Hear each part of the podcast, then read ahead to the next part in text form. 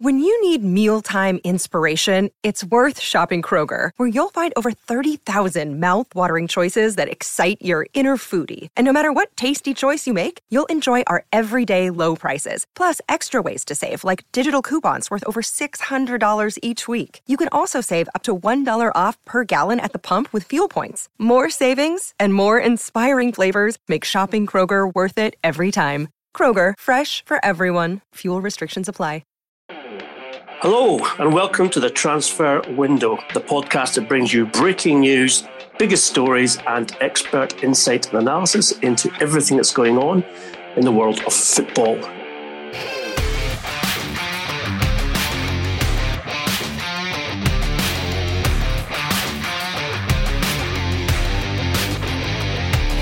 With me today, uh, I'm glad to say, is our usual uh, pundit, the transfer doctor Duncan Castles. But we're very excited to welcome back an old friend.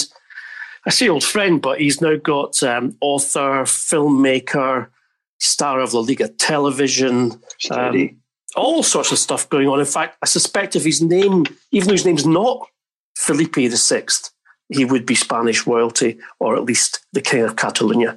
But Sir Graham Hunter, welcome to the Transfer Podcast. Two, welcome back. Two points to make. Never dip a bourbon in your cup of tea. And talking about Felipe's and um, you could have just stuck with the old there. That would have been good enough, um, as far as I'm concerned. well, as you can tell, he's got up on the right side of the bed. yeah. It's true about the Bourbons, though. Gypsy, Gypsy Kings. Was it know what we call it? Gypsy creams. They were. Gypsy creams. Never dip a bourbon in your coffee or your tea. No, you're absolutely right. I agree with that. I just yeah. never drink, dip anything in your tea or coffee. That is my way of doing it or not. Um, so now we've got over the introductions. Let's get on to the news because uh, obviously Graham, being an expert in the ways of Spanish football, and who's going to contradict me at some point on that as well. Um, big news overnight that uh, um, apparently Atletico Madrid believe that Barcelona will uh, land Antoine Griezmann from them. Um, statements on Catalan radio from Miguel Angel Gil. Um, however, um, it's also the case that Manchester United contacted his representatives at the beginning of this week to find out if there's any possibility of hijacking that deal. Um, Graham, this has been a bit of a running saga, obviously, over the summer since uh, uh, the lovely Antoine did his uh, social media presentation uh, about his leaving Atletico. What in your understanding, has been the hold up? And do you believe that Barcelona will land their man? It's, it's very simple. It's not what I understand. The the uh, whether it's a hold up or not. The the fact is that um, Griezmann and Barca, Griezmann's representatives, who, was led by his sister, they made a deal based in Turks and Caicos, um, which was um, provisional but ready to come into force. Uh, they did. Miguel Angel Gil is telling the truth. It was back in March. Um, Griezmann's deal was player to club, all the terms of his arrival at Football Club Barcelona. Everybody who's listening to you will know that um, it's effectively doing, um, I won't say the identical move, but very nearly the identical move for from Thierry Henry, who in 2005 6 had agreed to join Barcelona after the Champions League final in Paris, was so furious not only at Barcelona, but at the way that Arsenal and he had not won the Champions League. They declined the move at the very last minute. And throughout the following season, he repented, then joined one season later, and to, to much fanfare, uh, a dull first season and then a treble um, and an important presence. This effectively, in many ways, although the, the terms of the, the deal will be different, is is extremely similar in that um, Griezmann repented relatively quickly, and you can understand why. Some of the things that he was told by Atleti when he was persuaded to stay, and he was persuaded to stay long before that um, video of the decision was released last summer, just ahead of the World Cup. And um, the reason that things haven't happened, the reason that you quoted Miguel Angel Gil, which was absolutely right, because he said, look, come on, everybody, wake up. This has been done since March um, Atleti having known about it. Um, the other the, the, the, words that have probably been a little bit less focused on come from Griezmann himself, who, after beating Andorra, said I know exactly where I'll be playing and haven't spoken about it because it can't be announced yet. I'm impatient to get going. And the reason for that is that he has one of these strange deals whereby his current clause is over 200 million, but it drops to 120 million on July the 1st. Now, that doesn't mean that exactly identical to Cristiano Ronaldo when he was held up one year from joining Real Madrid, I think 10 years ago now, exactly 10 years ago, he joined, having been due to join this previous season. Alex Ferguson said to him, You must stay. He did stay, but he set in place a mechanism to join the year later. Um, which then went through on during that time. Barcelona tried their hardest to, to say to Manchester United and to Cristiano Ronaldo, "Come to us instead." Ferran Soriano went and boasted to Ramon Calderon, "We will take um, Ronaldo without you being able to stop us. You think you're getting him in, in May? Well, we're going to pay him more. We're going to persuade him to come to us. And Ronaldo said no. So it's quite legitimate for people to try and nick in, in this case, Manchester United, and, and persuade somebody when the deal hasn't been announced. Um, the most dramatic deal of that ilk, I think, in our lifetime in, in Scotland was certainly Mo Johnston having effectively joined Celtic, but no ink on paper, and therefore Graeme Souness Rangers were able to to do a deal that Celtic have been faffing around on. Things can happen at the last instance, and there are dozens of examples of slightly lower profile. So the fact that people want to take a pop at this idea of persuading Griezmann, and the fact that there are some people in the entourage around Football Club Barcelona who are um, a little bit more doubtful about Griezmann's fit um, within the team and its current playing mode, oh, that's fine the facts are that Griezmann and Barcelona made a deal um, in late spring. Um, that remains on the table. The idea was to announce it, to sign it, to, to pay the buyout clause of 120 million, which gets paid to La Liga's offices.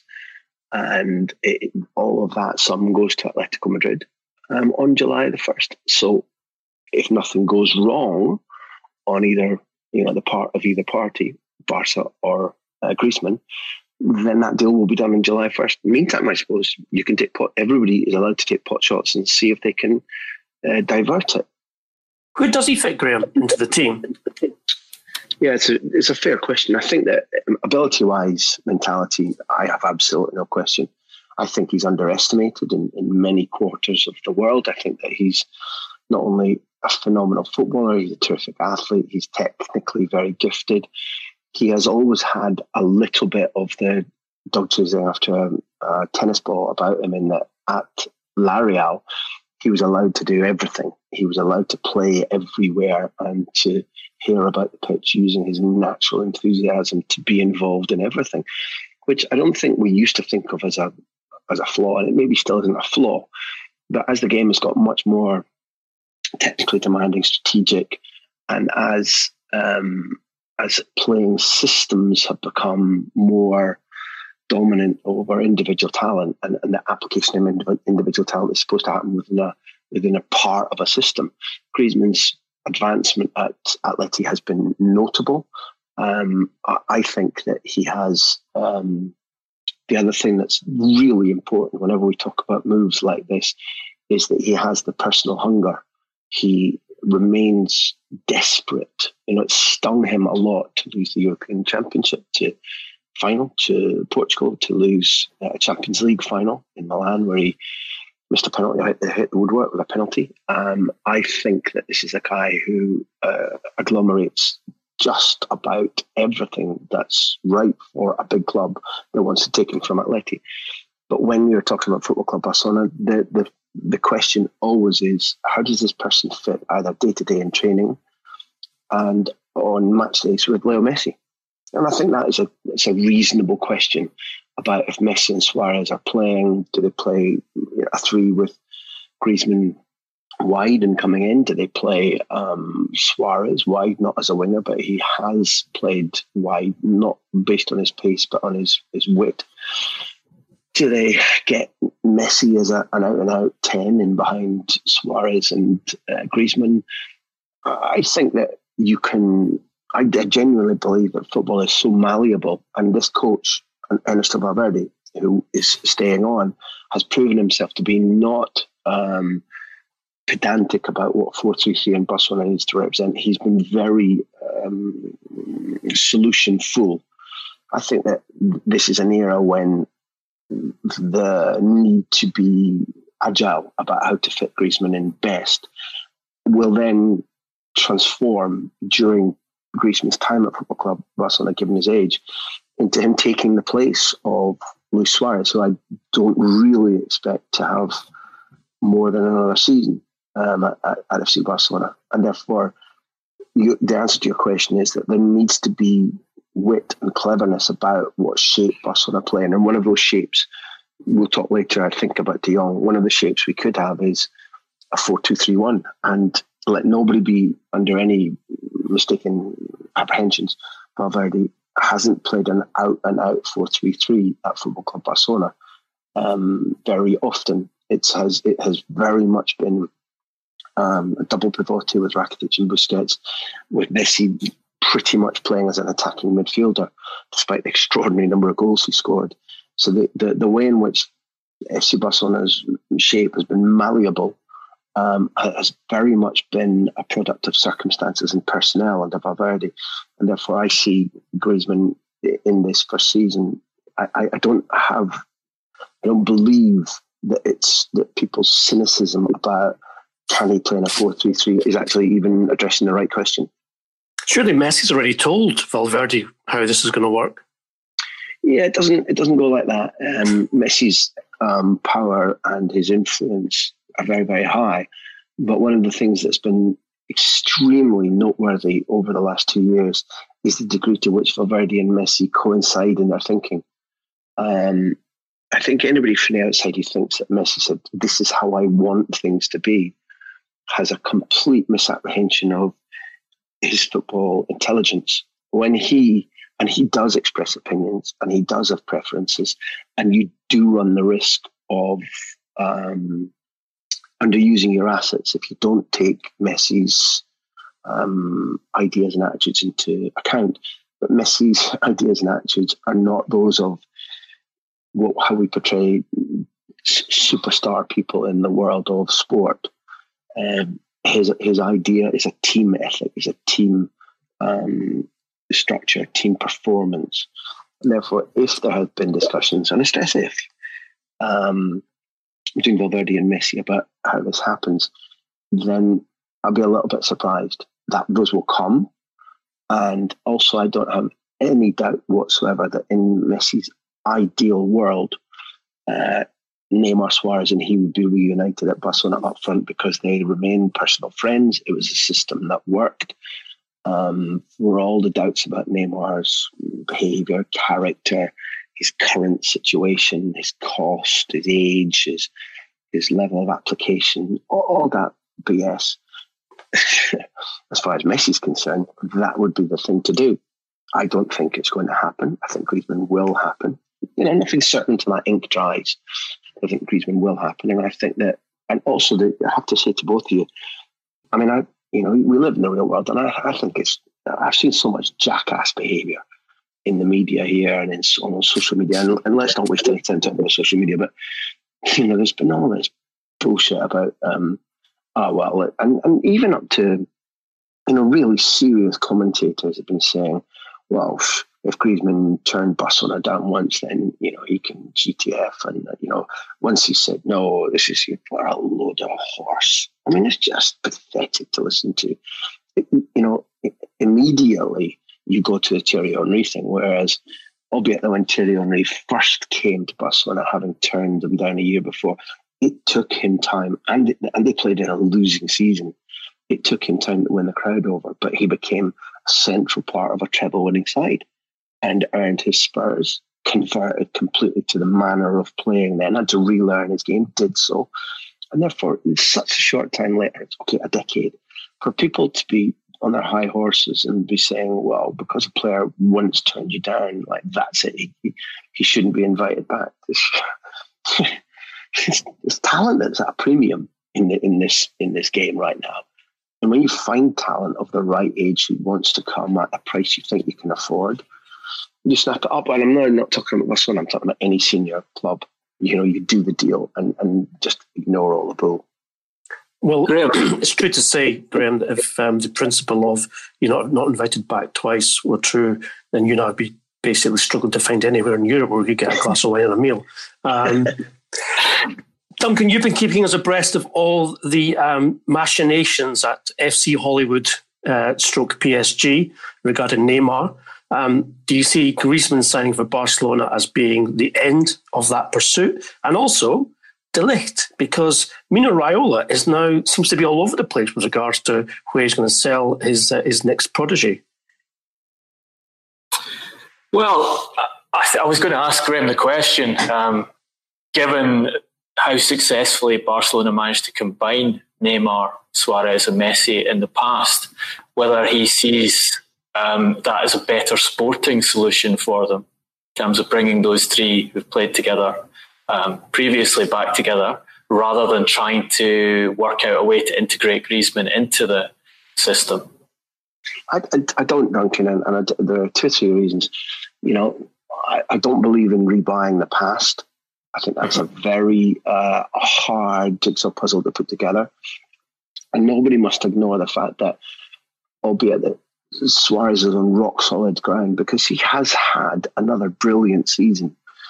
It's impossible to under to misunderstand the theory of Griezmann a year ago, which was to pre-prepare to do the opposite of what Football Club Barcelona did with um, Dembele or Coutinho um, when Neymar left, which was to find them under under find themselves underprepared, um, to find them overspending, to find themselves in a rush uh, to find themselves Captain Mannering into embarrassing decisions and postures for players who've cost them too much and who, for various reasons, haven't fully performed yet.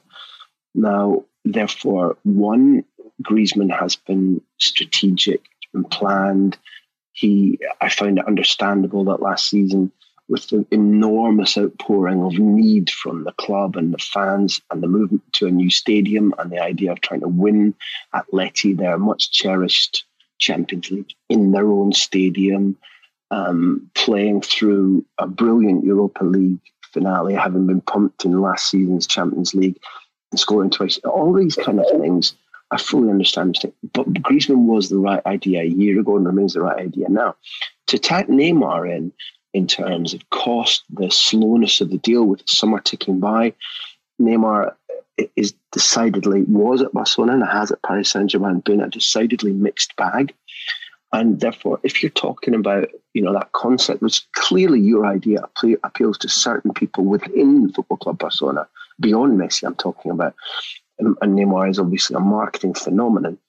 The truth is that when they played together, um, we can't ignore that Suarez was at least um, four years younger, five years younger.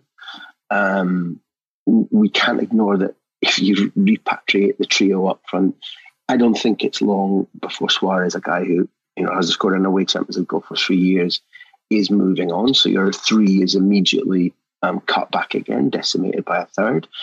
And I'd also say that when Neymar was was at his very best at Football Club Barcelona, he he agreed to play in off the left wing, but he certainly started wide. He didn't play in his preferred position. He wasn't given the, the freedom that he is now, both for country and club. Messi now plays very much in areas where, uh, if Neymar were to continue playing positionally and stylistically like he has at Paris Saint Germain, the effect would be wholly different. Does Neymar accept a slightly junior role if he comes back to Football Club Barcelona? No, I honestly don't see it. I, I think that although that there are people within the Camp Nou hierarchy who, who think about it, and I can see the idea that all that glitters is gold, I don't think it is. Yeah, look, my, my information is that um, that Barcelona would ask him to take a pay cut from what he's on at Paris Saint Germain to come back, um, which is one uh, other hurdle in, in that move happening. It's it's fascinating that Qatar. The briefing I, I have from Qatar now is that they are absolutely ready to sell Neymar this summer, um, but on the condition that the financial package works correctly for them, which essentially is getting the money back that they, they paid to Barcelona um, to force him out of the club two years ago. Um, which I think indicates that Paris Saint Germain have realised that uh, that Neymar comes with a lot of handicaps and uh, and is is more trouble than he's worth, um, and want to restructure themselves from a sporting perspective by by moving him elsewhere. In terms of De Ligt, um, briefing I had this morning is that that Barcelona haven't heard from Mino Raiola for three weeks now, um, and believe that they probably lost the player. Um, they have refused to increase their wage offer, which is already substantial, to De Ligt, um, which is around the same level as they agreed to play Frenkie de Jong. Um, whereas uh, Paris Saint Germain, I believe, have, have uh, offered over 5 million euros net more um, for the player to come there um, and obviously guaranteed him a place in the starting lineup. So it looks at present, and and with Mino Raiola, you can only ever say looks until the contracts are signed. It looks like De Ligt is going to end up at Paris Saint Germain, and Barcelona will have to look elsewhere for their new centre back if they decide to add one this summer, given that De Ligt becomes unavailable. What would your feeling be on that, Graham? If they can't get De Ligt, will they will they sign a centre back or wait for um, an equivalent candidate to come up in the market? Yeah. I think for once their tactics for this have been clear, and I don't think that in any way they feel buffeted by Raiola um, at all. And that it, it is over two weeks ago that they said, "Here's our final offer." And for once in the football world, they meant it. They knew they were absolutely clear that all the stuff about Manchester United, however much United would love to have a player like that, and he'd be ideal for them. Um, ideal, given that this is a 19 year old who has flaws, mm. his lack of experiences. I think we're trying to talk in pure horseflesh terms um, not talking about him as a finished footballer at all. Not neither is De Jong. And just you can't be at those ages playing at a division. But we are talking about the way in which these players will develop and the authority they will um, they will demonstrate in coming seasons. But Barcelona were clear that De Ligt and Raiola were, were using Manchester United's need and the, the money they were able to to offer as as as a gig, and that Manchester United played along in that and the briefing that came out from Woodward um, now about 10, 11, 12 days ago at least about no, no, Manchester United aren't in was just a recognition that the tactic had failed. Now, Barcelona may be, maybe um, making the wrong move in not saying we will take De Ligt at any cost. That might be. I don't. I I don't know. I don't deal or frankly care enough about high finances in football clubs. I care about the, the, product of the pitch. But you're right in saying that um, everybody knows that Barcelona have decided, and I think, uh, Duncan, it is partially, it's only partially strategy. Barcelona are cash strapped. There's no question about that. They've overspent. They need to clear out. They need to generate money. People are queuing up, saying, "This is this is the sales. There's bargains to be had here." They're in a relatively similar position to Real Madrid, and therefore it may be strategic. It may just be that they're going, well, we don't have that extra money and we don't want to break our salary scales for people that we've already got here for a 19 year old. And it may well be that everything you say corresponds precisely to how Barcelona feel about this kid. And I think that they were buying him, not on to answer your question about if they lose De Ligt. Um, I think that they will be. I think they thought of him as special. I think they thought of him as somebody to bring as a as a as a squad partner for De Jong, as somebody who can play out from the back, and as somebody that they did expect to to play in the manner that Piqué did when he came back from Manchester United in summer 2008, which is to start nicking out 22, 25 appearances, learning your trade, Piqué ex- exceeded that and knocked Milito out of the way, knocked Marquez out of the way. They won that bet. I think they saw this is similar with De And if they don't get him, I think that barring strange happenings like injuries, if Umtiti remains injury free during the summer, then I think they'll stick with Lenglet, uh, Piqué, uh, Umtiti, and Todibo, um, who they rate very highly. Uh, impossible to take a fourth centre half? No, but I think that they would conserve their money and certainly conserve their money until the market was really mature. And if there was a bargain going and if they'd done well in the sales, they might augment. But if they went into the new season with Lenglet, Umtiti, Piqué, and Todibo, they, they wouldn't be crying into their beer.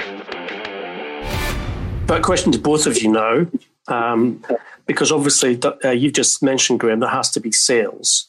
Um, that may mean that Barcelona have to take a hit on fees they, they paid for yeah. players who've, who've, underperformed. So I'm going to give you each uh, the, the, three players, and you've got to tell me if you think they leave and where they go. Uh, put you on the spot here. Um, Rakitic, who's been linked with Manchester United, Coutinho has been linked with Manchester United, and Malcom. Uh, do you think those three will or won't go? And if you do you think they'd go, where would you think their destination would be?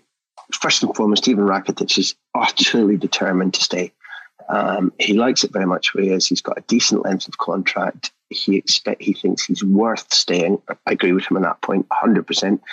His wife is from Sevilla, and I know um, from Ivan that the move from Sevilla to Barcelona was like moving planets for her, and therefore a move to Northern Europe is not going to happen unless um, unless he's kidnapped by the SAS or Mossad. Um, he's utterly determined to stay. It's not a bargaining chip, and therefore we all know the market is weird. So something, unless something outrageous happens, Rakitic will refuse to move and will be a Barca player next season. Coutinho, I think, um, Coutinho isn't going to make it. I don't think, and I think that they will cash in. It's not to their great. It's not a great aid to them. I think Chelsea are probably not going to be able to operate in this market. I'm not even sure how much Roman Abramovich wants an appeal to, to go through in that he's looking to sell. And I think that he'd like to get this band sorted out as quickly as possible. Um, and I don't think he's all that keen on spending huge amounts in the transfer market anyway, is my opinion. But um, if, if if Chelsea were operational and bid, if Manchester United bid seriously, Coutinho's willingness to go to Manchester United after Liverpool, I'd have to question. Therefore, I view that as a thorny subject. I see it as a guy who, who wanted to be at Barcelona and who thought he had enough uh, cojones to make it work. I see a very dispirited, very unhappy, down in the mouth guy. Um, he bruises like a peach, and therefore I see it very difficult, Ian, that Coutinho remains at Barcelona next season. But I, but I don't see, and I, don't, haven't been told of an easy market solution. There, will people be picking away at it, seeing if they can get Coutinho on the cheap, because he obviously remains an extremely talented footballer. But right for Barcelona, no, and I think that they were they're desperate to cash in on him. And I think that if the right move comes, all parties will pat each other in the back. But where that right move is, I, I honestly don't know. And Malcom is somebody that um, Gus Poyet, who I work with monthly at La Liga Television, told me about having coached. Malcom told me a lot about his personality, told us on television about where this guy can reach. And I think that because Valverde didn't ask for him, because this Malcom was foisted upon him last season, it took a long time for Malcom to get game time. When, it, when he did get game time, it was proven that he is adept. Um, Valverde insisted on using him on the right, cutting in onto his left. He he really only has a left foot. His pace, his his snout for a goal, his ability to take men on, his attitude. The players really like him. As I must say, in general, the players really like Coutinho too. These Brazilians are, are not Ronaldinho party animals. They are Neymar's. They they have fitted in well. Their work ethic is good. Malcom will make some some club a very happy man when they get married, and yeah, he'll be sold. And I would say that shrewd clubs will be looking to buy him at a price less than uh, cost Barca from Bordeaux. And there is a footballer in there, I mean, no, no doubt about it. He, not at the grades we've been talking about Griezmann, Neymar, Messi, Suarez, but Malcom has ability, real ability and pace and attitude. There's a bargain waiting there. Duncan, would you think Malcom might be a possibility for Tannadice? yeah, if we sell the entire club three times over, we might just about be able to afford them. Um, I, I, I, think uh, I think Graham's absolutely right. There'll be a, a, significant market for Malcom. There was a significant market for Malcom in the Premier League before he went to Barcelona, um, and he um, yeah is well suited, I think, to English football. Um, and if the if Barcelona come to the end of the window still needing to gather cash uh, from uh, their their efforts to pay for the, the, the players coming in and to pay for new salaries, then there could be a chance for bargain there for someone. Um, Rakitic, I see Spurs, Duncan. Would you see Spurs as a possible destination? Tottenham were one of the clubs that were interested yeah. in him, but but look, he's already had the pay rise of going to Barcelona. Um, so you're increasing his, his cost to Daniel Levy, as well as you know, even if Barcelona come down on, on their fee, you're talking significant money there. So I I don't see him as being the most likely signing in that area for Tottenham because he's probably too too expensive for them already. Um, Rakitic, Manchester United continue to try and persuade the player to come. Um, he is very high on their list as a midfield reinforcement. Um, my information is, is, similar to Graham's in that he doesn't want to move and is resisting that approach. Uh, I think Barcelona are asking for 50, 55 million euros for the player. I doubt uh, United will go there in the end. So I think the the outcome is is likely to be as Graham predicts, and he he will um, stick his fingers in and remain at Barcelona for another season. And I doubt they'll be that upset about retaining him because of his quality as a player. I mean, there's a reason why United want him, and he, he's although there's been quite a lot of grumbling about his age from Manchester United supporters and the idea that it's another Bastian Schweinsteiger, wow. I think that completely miss completely misses yeah, well um, the way Rakitic has been playing at Barcelona, oh, okay. um, his, his, injury and fitness record, um, and United have to be realistic here. I mean, they, have gone down this. They're, they're pushing this idea that they're going to sign young, talented British players who will turn into top footballers down the line. You know, the kind of um, Daniel Levy Tottenham model from five, ten years ago.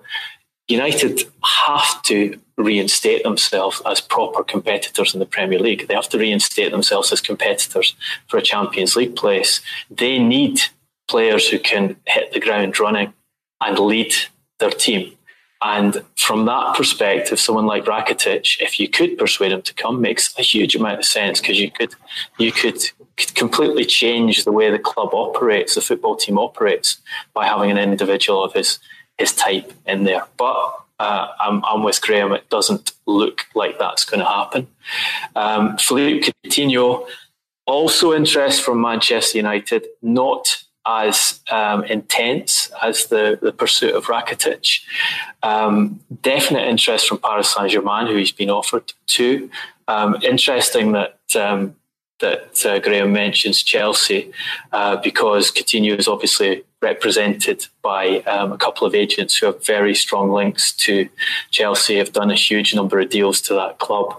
Um, briefing I had last week was that Coutinho's preference would be to go to Chelsea um, rather than Paris Saint Germain.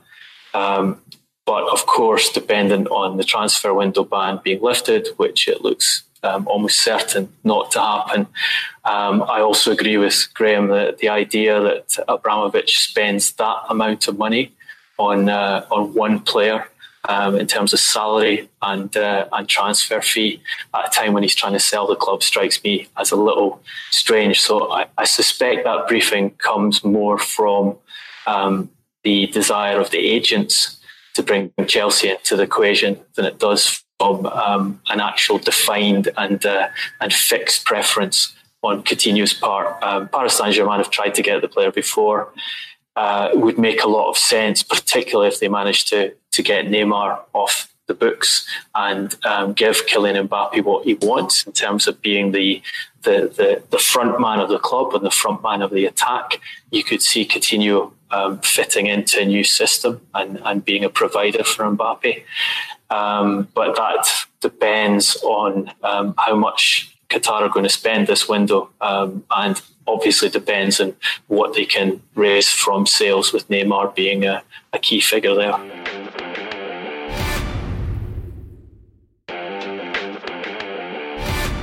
So, Duncan, let's wrap up this um, Barca news uh, with uh, another exclusive uh, bit of information from yourself regarding a Barcelona youth player and a possible move to England.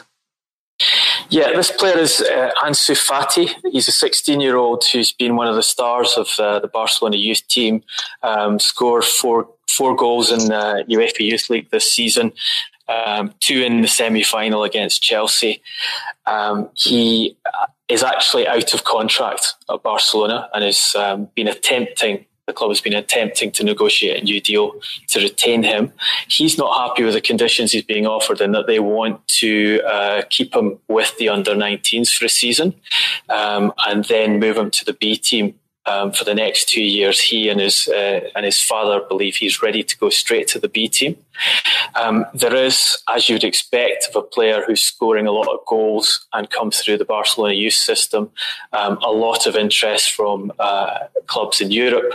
Borussia Dortmund, one of the teams um, who are keen on him. No surprise there, given the, the policy of uh, of taking uh, players from uh, youth sides across Europe and putting them quickly into their first team that Dortmund have successfully followed in recent years. He has an offer from Monaco. He has an offer from Nice. In England, um, both Manchester United and Newcastle United have made approaches to the player. There's a complication in that um, he at present does not have an EU passport because he was born in Guinea Bissau, uh, spent most of his life in Spain. Uh, therefore, an English club could not sign him at present as it stands. And uh, I think any English club who fancied trying to bypass the underage recruitment rules um, for a non EU player would be uh, very uh, well advised to avoid that, given what's happened to Chelsea and what's about to happen to Manchester City uh, in terms of uh, two uh, one or two window transfer bans for, for breaching those rules. However, Fati's um, has his passport application in process, and his father says he should have that soon, which would allow those English clubs to come in for him, um, which. Uh, if they do, is going to put significant pressure on Barcelona to improve their offer to him, both in terms of finance, but also in terms of uh, allowing him to go directly into the, the B team as he would like to do for this coming season. It's a saga which could have been written on epic terms by Tolstoy or Tolkien. Yes, we're talking about Eden Hazard to Real Madrid. He's being presented this week. Eventually, thankfully, and with great relief, I think, from everyone in the football that it's, suddenly, it's finally been concluded. Uh, he is a Real Madrid player.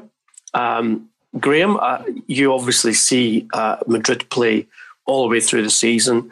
We know that Zidane has already spent substantial amounts of money in this window. He will he will spend more. Um, where do you see Hazard fitting into the Real Madrid team? What does it mean for Gareth Bale? And do you think that Hazard has got what it takes to be a success at the Santiago Bernabeu? There's a lot of questions. Um, I pride myself I, I, on this as my as my presenting kind of style. I, you know, I don't think uh, I don't think there's a proper answer to your question unless you're Zidane, because there's such uh, a mishmash of um, ideas and debates and arguments at Real Madrid that to say categorically this is how we play structure ideal ideology, um, we can easily say how Hazard will play under Zidane because Zidane's ideology is clear cut. But there is so much cutting down of shrubbery um, in order to see the main trees uh, that needs to happen. That him being absolutely, completely convinced of a playing formation, um, I, I think is likely to happen in, in pre season.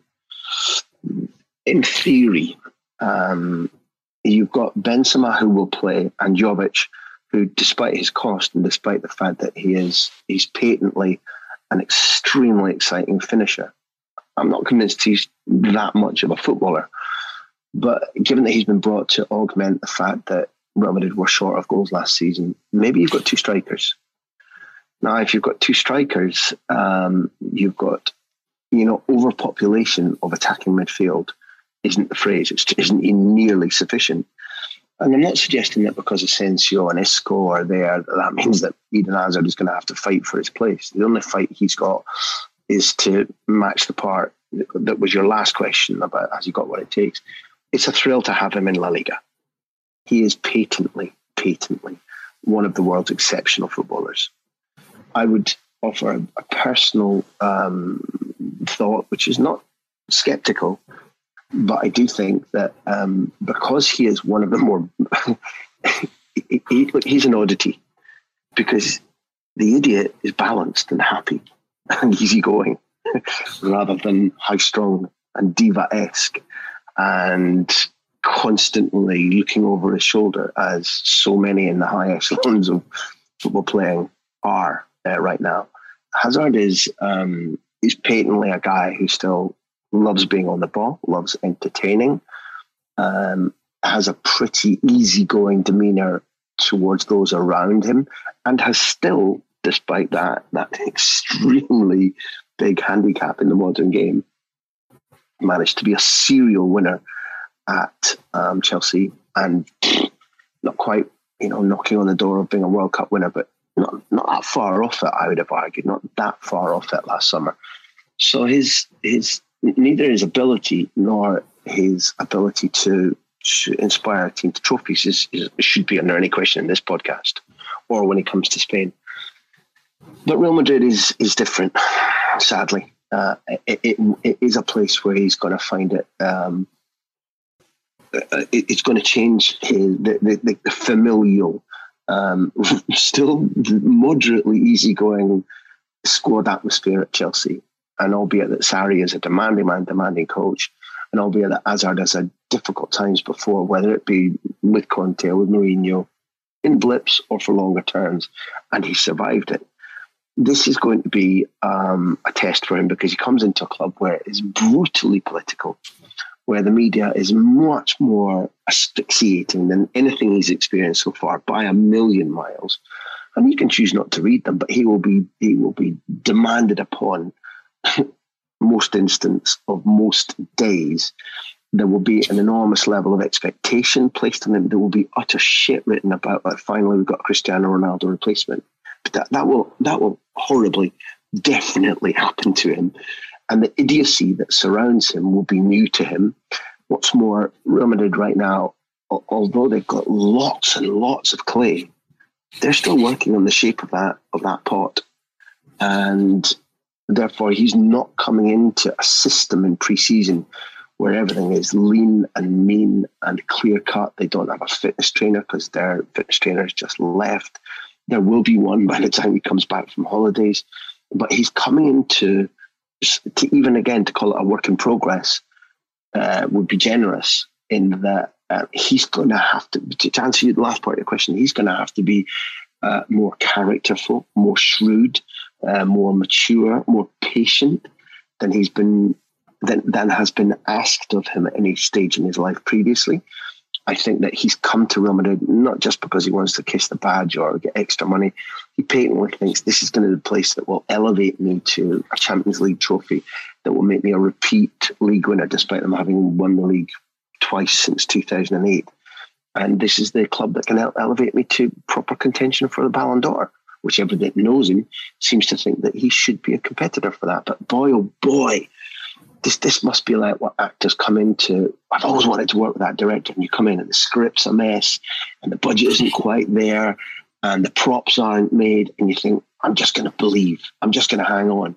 So without being pedantic, some of the parts of your question really need to be in more at Real Madrid and Zidane and the background. And, and Zidane and his listen, I'm not I'm not predicting here now Zidane doesn't start the season.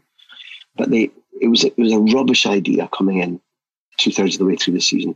The team performed utterly rubbish under Zidane. And there is ill feeling. There are players who don't want to be cleared out who are being cleared out. There are players who are staying, Toni Kroos who shouldn't be staying. And right now, although Zidane has had all his petitions met in terms of Mendy, in terms of Hazard, um, Jovic is more of a club thing there is no question that Pogba is the one that Zidane wants. Again, I think that's mistaken. But Manchester United don't want to sell. Florentino Perez wants Eriksen instead. Zidane wants his son Luka promoted to second choice goalkeeper, and it will be a massive effort to persuade him that Luka should go out on loan instead. But this, there are areas of conflict even between you know the, the, president and the coach, who so far have been Butch and Sundance throughout all their lives since Monte Carlo in 2000 or 2001 when Florentino first passed that napkin across the well, do you want to come and play for Real Madrid? It's poor old Eden Hazard is coming into quite a boiling pot. I think you're right, um, Graham. Hazard's personality is one which um, will be new to Real Madrid I'm sure, because he does have a reputation amongst his teammates and coaches of being someone who, look, he's very easy Uzi, you know, he's he's very kind of laid back, etc., etc. Loves his football, but doesn't like to train that hard. Prefers to do stuff on the pitch, etc., etc. And as you say, the politics of the Madrid dressing room is something which he will never have encountered before. Duncan, I'm going to pick up on a phrase Graham used, and I'm sure it will um, amuse you. Is there such a thing as the new Cristiano Ronaldo? um, I think uh, Cristiano Ronaldo would like to think that the new Cristiano Ronaldo will be his son when he's prepared him uh, to play professional football, uh, if he, he can force him down that line. But um, I don't think you can replace him like for like with anyone in the modern game. I think that's impossible. Um, I think uh, Eden Hazard's desire to come to Real Madrid has been obvious. Um, he's forced that move. Um, you reported that the, the fee had been agreed on the on the transfer window podcast uh, like three weeks ago now. Um, apparently, uh, Granovskaya went back on that agreement at the last uh, stage and asked for an additional um, 20 million euros in the deal, um, which forced Real Madrid to restructure um, with a, uh, an initial payment and then um, 40 million of additional payments based on uh, on bonuses, most of which are, are fairly easy to achieve. I'm also told that um, Eden Hazard uh, may well have accepted a pay cut um, to help facilitate that increase in the uh, in the final uh, agreement, which again is a, an indication of how much his uh, desire to come to uh, Real Madrid was not a pay cut on his Chelsea salary, by the way, a pay cut on what he'd initially agreed with Madrid. So he's still going to be um, very much uh, uh, better off at Madrid than before from a financial perspective. Um, Zidane absolutely wanted Hazard. Um, he also absolutely wants Paul Pogba and is pushing uh, Florentino Perez to complete that. He's pushing against an open door in terms of Mino Raiola and Paul Pogba. They both want that move. Manchester United are the big block. Um, I'm interested for Graham's views of how those two combine in the team, how you set, assuming Madrid can make that deal happen, how do you restructure Real Madrid's midfield and attack to combine those two in one side? And do you think it works on paper? I, I, I, listen. If I was a merengue, I'd be really worried, Duncan. I, I think you know we do, we don't need all of us to to put a magnifying glass on Paul Pogba right now. I, I think he's you know an extremely gifted footballer, but yeah. is he a, a, harasser, a chaser, a closer? Is he known for pure industry? No, he has some elements of that, but he also believes himself to be filigree, and you know, there are places where his fit would be instant, um, in my opinion. And at Real Madrid, I don't think you can say that. I can see how Zidane might want to bet on him. I could see how Zidane might say, I can, I can, I was going to say, I can see how Zidane might say, I can make this function, but that's a lie on my part. Um, you know, they're going to get rid of Llorente. They're going to keep Valverde, who's a 20, turning 21 year old kid of real talent. But what happened in okay, so if if if I was to be if I was to use brevity, what's wrong with Casemiro? Casemiro was exceptional, um, both before Zidane came and once Zidane came. Casemiro's ability to do the work of two men, he's not identical to Kante, but at, Cas- at Casemiro's best, he was a tonic for Real Madrid. Dark arts, never sent off until this season in his entire career, did anything that was needed. Um, his ability to read play and anticipate and defend and funnel the ball, but also he is highly technical. And the world fell out of his backside this. The world fell out of his bottom this year. He was the one that was honest and kept going to pit side interviews post match saying, We're all playing really badly. Me worst of all. I, we have to accept that. But it was great journalistically. It was so refreshing to hear a player speaking honest. But what but that's only in the moment. I don't know if it was his first World Cup. I don't know if it was overplay. I don't know the kid who's an honest, hardworking guy and likable in the extreme. I don't know what went wrong. I'd love to be able to say it was the fact that they had a poor preseason, that Lopetegui came in with a new fitness coach, that Lopetegui was asking them to play more possession, position football. He'd just come off a, dis- excuse me, a disappointing World Cup and, and he was tired and he never got his, his, his ultra competitive fitness back. But there's your there's the answer to your question because Casemiro used to cover up so much lack of work by Toni Kroos prior to last season and allow Kroos simply to do the, the, the nice of, um, you know, leather driving glove stuff. You know, there was no blue collar stuff from Kroos. Modric is a mix of both. Modric is now, must be 34, um, played until he dropped this season. Modric is somebody who I think that they would probably prefer to have as a senior citizen in there. But if, if the right move came, then I, I can't believe that Modric wouldn't move. I, I, I, think on balance, I see him staying. So if your principal members of your midfield, and it, and it can at best be a midfield three, are Pogba, Kroos, Casemiro, with Modric interchanging with one or other of them, then everything about your answer, everything about your answer is based on Casemiro, who needs to be not only back to his very best, but probably better still. So, it, frankly, honestly, I, I think Pogba to this Madrid is a mistake. Well, you're looking you're looking potentially at a left hand side, assuming they let Pogba play in his preferred left midfield role, Hazard off the left wing, and probably Marcelo half the time. No, Mendy, Mendy, Mendy. You know, now that Mendy's in, I mean, you're, you're right. Marcelo will still play. He's been told he wants the, the Zidane wants it. And one of the great things that, that you have to say is that Marcelo retained his ability to play utterly brilliantly on the front foot while he was mm. two or three kilos overweight. Useless defensively. I mean, with all the positional sense of Mark Thatcher in the desert, but um, he's now he's now stripped. He has shed the weight. He's in brilliant nick, and therefore there is competition. But now that Mendy's been signed, you have got that left side of you know Mendy, uh, Pogba once signed, and and and Hazard, which is thrilling. But all I'd point out is we are talking about a team that people found that they could punch through like wet paper and drag around and run through and counterattack, counterattack against. And people didn't counter back, didn't press high, didn't counter back. And uh, all I'd ask you is, despite the beauty of the left side you're describing, does does Pogba press and work his socks off because he's coming into a team where he'd have to? That's my point, Graham. You, you you would hate to have to defend against it, but you'd yeah. love to target yeah. the attack. Yeah. yeah, yeah, yeah, yeah, yeah. Agreed. Agreed. Agreed. So, um, Mick Bookie will now predict on the basis of our amazing um, insight from our pundits that Real Madrid will not be winning La Liga next season. So, uh, lay them at your leisure. We want to move across Madrid now because we want to ask um, uh, the royalty of, of Spain about Atleti.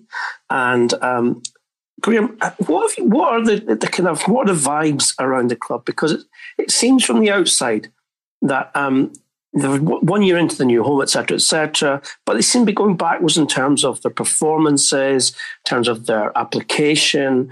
That there's players leaving, um, Hernandez obviously, and Griezmann, uh, and and nothing's been mentioned about who they might recruit.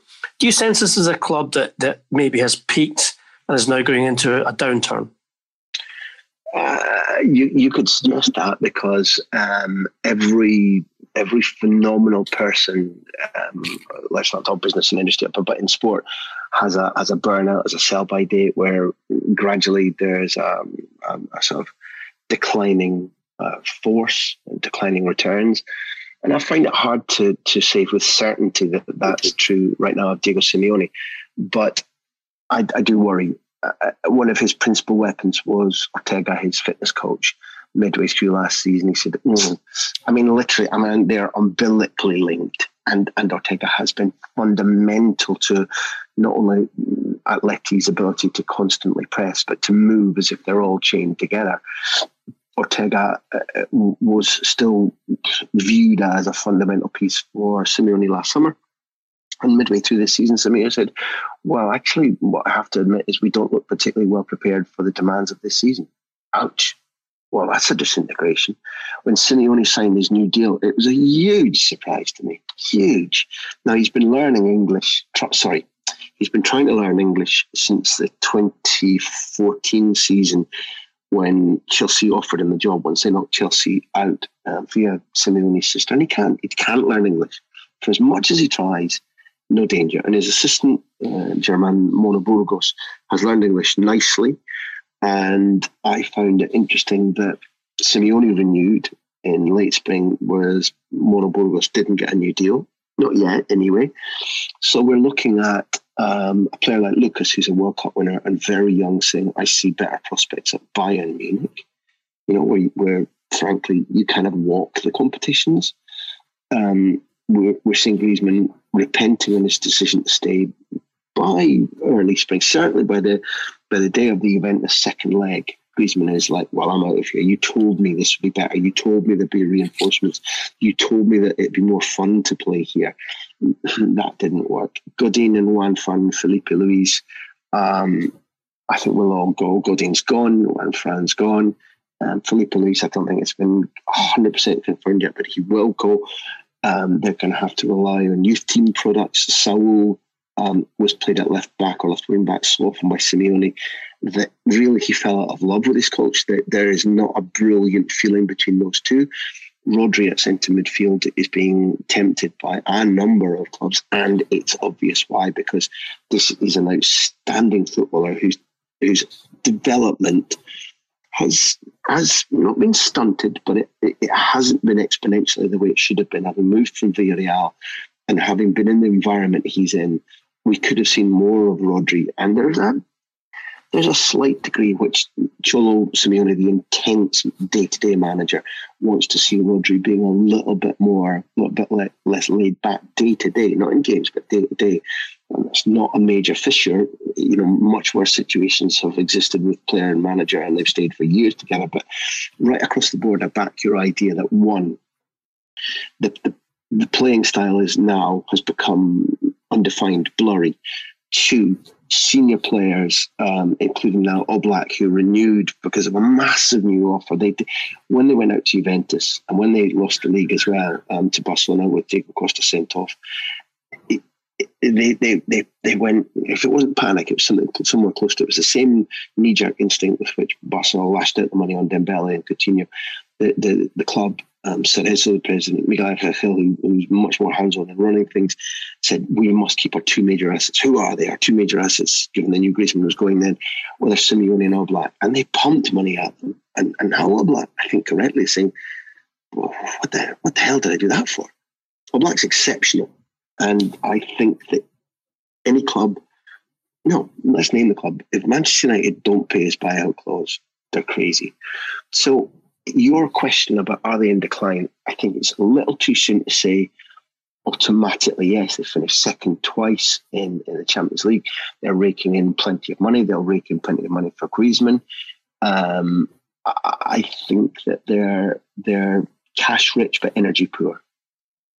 Duncan, you reported a couple of weeks ago on, on the podcast that um, Man City were prepared to meet the buyout clause for Rodri. Um, is that still the case, or do you think that Atletico might persuade him to stay? Absolutely, they're they're prepared to pay the release clause for Rodri. Um, that's a priority position for them to reinforce, and they really like the player.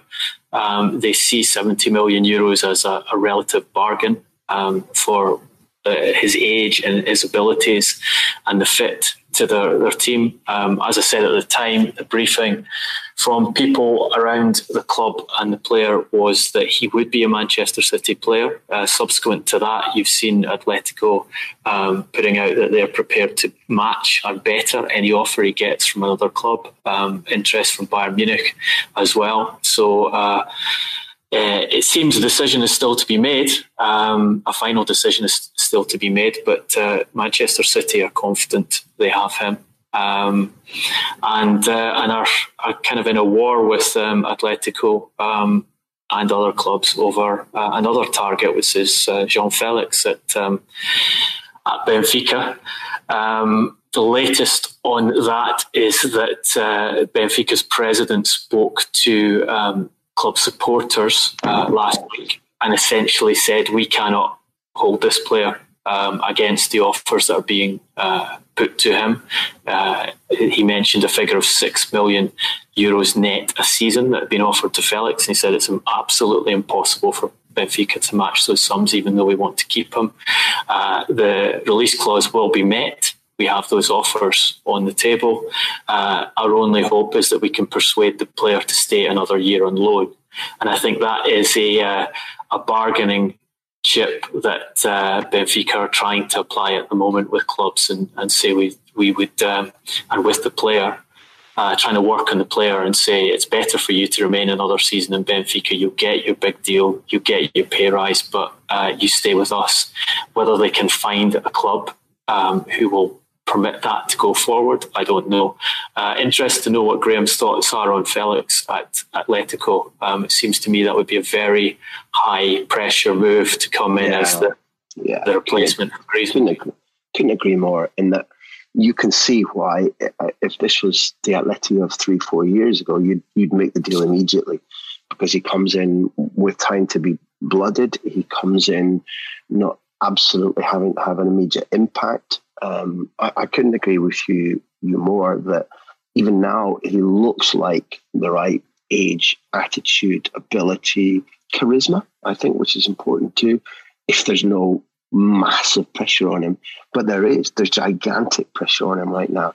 Morata will, will shoulder the central burden of being the nine. Diego Costa is a complete unknown. What's his mental state? His age is wrong. His weight is wrong. His behaviour was just pathetic last season. What do you get from him? You know, you can estimate. You can you can do an actuarial idea about what you get back from him another season if, if you keep him so, in other words, your portrait of, of João Felix coming in at a huge cost um, at that age with his level of experience to this club stinks of risk. Now, you know, to, to my way of thinking, the, the other idea, which appeals to Cholo Simeone, which is to buy Cavani, you know, the club are resisting it because of his age. I have no idea if PSG would do that deal, but that's the you know, okay, everyone would like to shave a, a couple of years off every elite player's age, but um, that's the portrait of the guy and the player and the experience that Atleti compared to João Felix. And I know you were asking, Duncan, from João Felix's point of view as much as from Atleti's point of view. And I liked your thought that if Benfica are saying, well, okay, we'll sell you, we'll help you, we'll sell you now, but loan it back for you. That doesn't help Atleti one little bit. So it would need to be another club that that applied to, in my opinion. Well, I hate to say this, but because this, this debate could go on uh, for probably another hour, an hour and a half, and it would be just as intriguing, insightful, and entertaining. Uh, therefore, I recommend to you, our listeners, that if you want uh, more, then just basically listen to it again. Um, however, we have to move on to the legendary quickfire round, which is legendary, of course, for not being so quick, quite actually quite long. Uh, and my question to our esteemed uh, panels today is very simple. We've got two major signings for the two major clubs in the Liga Eden Hazard for Real Madrid and Frenkie de Jong for Barcelona. I would like both of you to weigh up what you think this season ahead holds for them and give an opinion on who you think will have the better season. Starting with whom? Um, I think we'll start with you, Graham, as our esteemed guest. I haven't touched a drop today.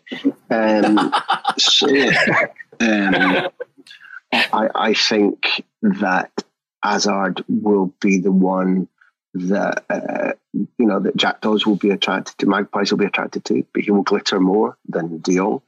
I think that um, Hazard will probably look like individually the guy who's at the better time. I think there's an easier fit for De Jong into the playing style, into the attitude. Know, Barcelona are easy now to find risible because of the display at Anfield, but albeit that they have, you know, pretty serious structural problems to deal with and financial difficulties, they did come within four goals of winning a treble. And therefore, De Jong is going to fit into a bunch of players whereby they will understand his, his, his technique, his ideas, he has the right behavior styles, he has the right schooling. He will help Busquets a lot. He will fit, as Duncan said, with Rakitic, no question about that. Jong Arthur will gradually help us Barcelona keep the ball a good deal better. Therefore, I think systematically and possibly in terms of trophies, I think De Jong might have the, the better team season, but I think that it's it's natural given the quality of the football we're talking about, given the level that Hazard is at right now. I, I think probably he's the one that will glitter a little bit more individually. Duncan. I I'm intrigued to see how Eden Hazard does in this first season in La Liga. I mean, he's a brilliant footballer. He's been one of the best footballers in Europe, certainly one of the best footballers in the Premier League for years now. Um, but this is a very difficult move for the reasons that Graham explained earlier. Um, he's coming into a difficult dressing room, uh, a, huge overhaul of the squad, in which one of the key components still isn't in place. Um, this dispute between Zidane and Florentino Perez. Um, his best friend in the camp will likely be Thibaut Courtois, who's not um, a favoured figure under Zidane, and whose um, Zidane's son will be pushing uh, for a place in the team. Um, we've seen Hazard go from the best season of his career at Chelsea, where he won the Premier League and was voted uh, uh, Player of the Year for the first time, to the worst season of his career uh, off the back of um, a poor uh, summer where he um, where he didn't have a proper preseason training, and and really struggled to to reestablish himself in the team. So I, I think he's the kind of character. If things go against them, um, they could slide a bit. And and as as Graham points out, Madrid is a completely different environment from a media perspective, especially with that that fee on his head. Um, and that uh, that that story that he is the Cristiano Ronaldo replacement. He's the man to solve what went wrong when they allowed uh, Ronaldo to be sold to Juventus. That's a, a, massive weight of expectation for the character he is. So I'm, I'm fascinated, fascinated to see how he responds to that. De Jong is super talented it's much easier to fit into a team that's winning. He, as far as I can see, has all the attributes to be a top Barcelona player. That's why they they put so much money down to sign him. Um, he's grown up in the Ajax model, which is very similar to the Barcelona model. It's about as smooth a transition as you can have um, at that age, moving from a, a relatively minor European league to um, one of the top teams in the world. So I think I think overall at the end of the season we'll probably be saying that De Jong had a better footballing season in terms of actual fundamental impact on the team uh, than Eden Hazard. Well, Hazard had his best goal scoring season at Chelsea in his seven years there, as well as the most assists this season. But my own um, contribution to this debate will be um, a recollection which uh, both uh, our pundits will um, know and enjoy.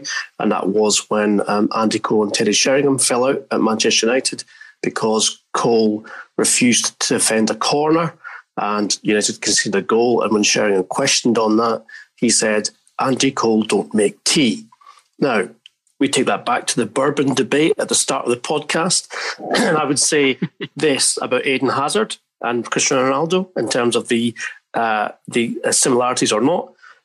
Eden Hazard don't do headers. Cristiano does, uh, and that's why he got so many goals in the Liga.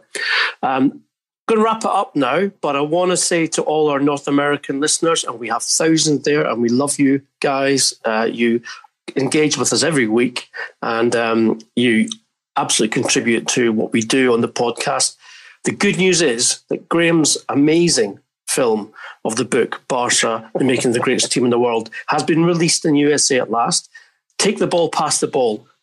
Go and watch it. It is an absolute gem.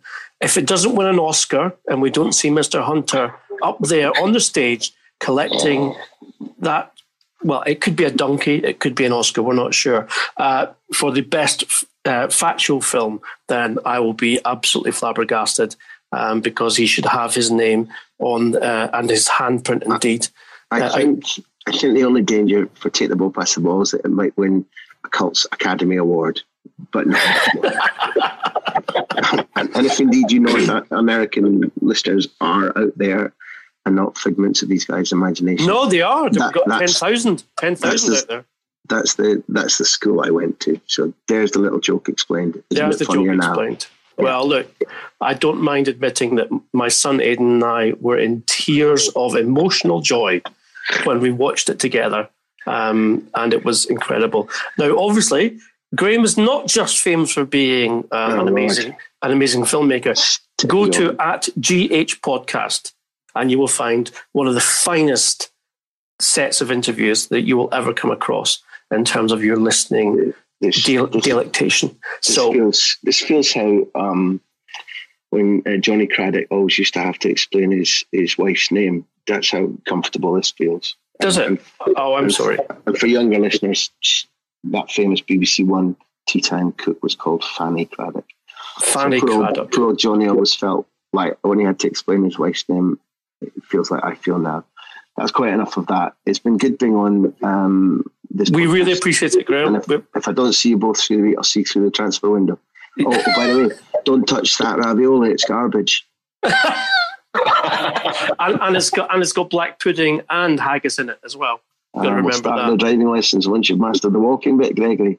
Absolutely, absolutely. Listen, there's always change at Agnews. And there's always change at Agnews, budgie. Now, with those very, very mysterious references, we're going to wrap this podcast up. If you want to continue the debate, then please do. Uh, Duncan is at Duncan Castles. Graham is at Bumper Graham, and very fitting that is. And of course, we have our very own transfer window handle on Twitter, which is at Transfer Podcast. We will be back on Monday to fulfill all your podcast needs. If you like what you hear, and thousands of you do, please log on to iTunes, give us a five star review. It helps us to enlarge the community, enlarge debate, and therefore give you even more information and entertainment with regards to our future productions. As for now, uh, from this La Liga special, which I'm sure you've all have enjoyed, thanks for listening.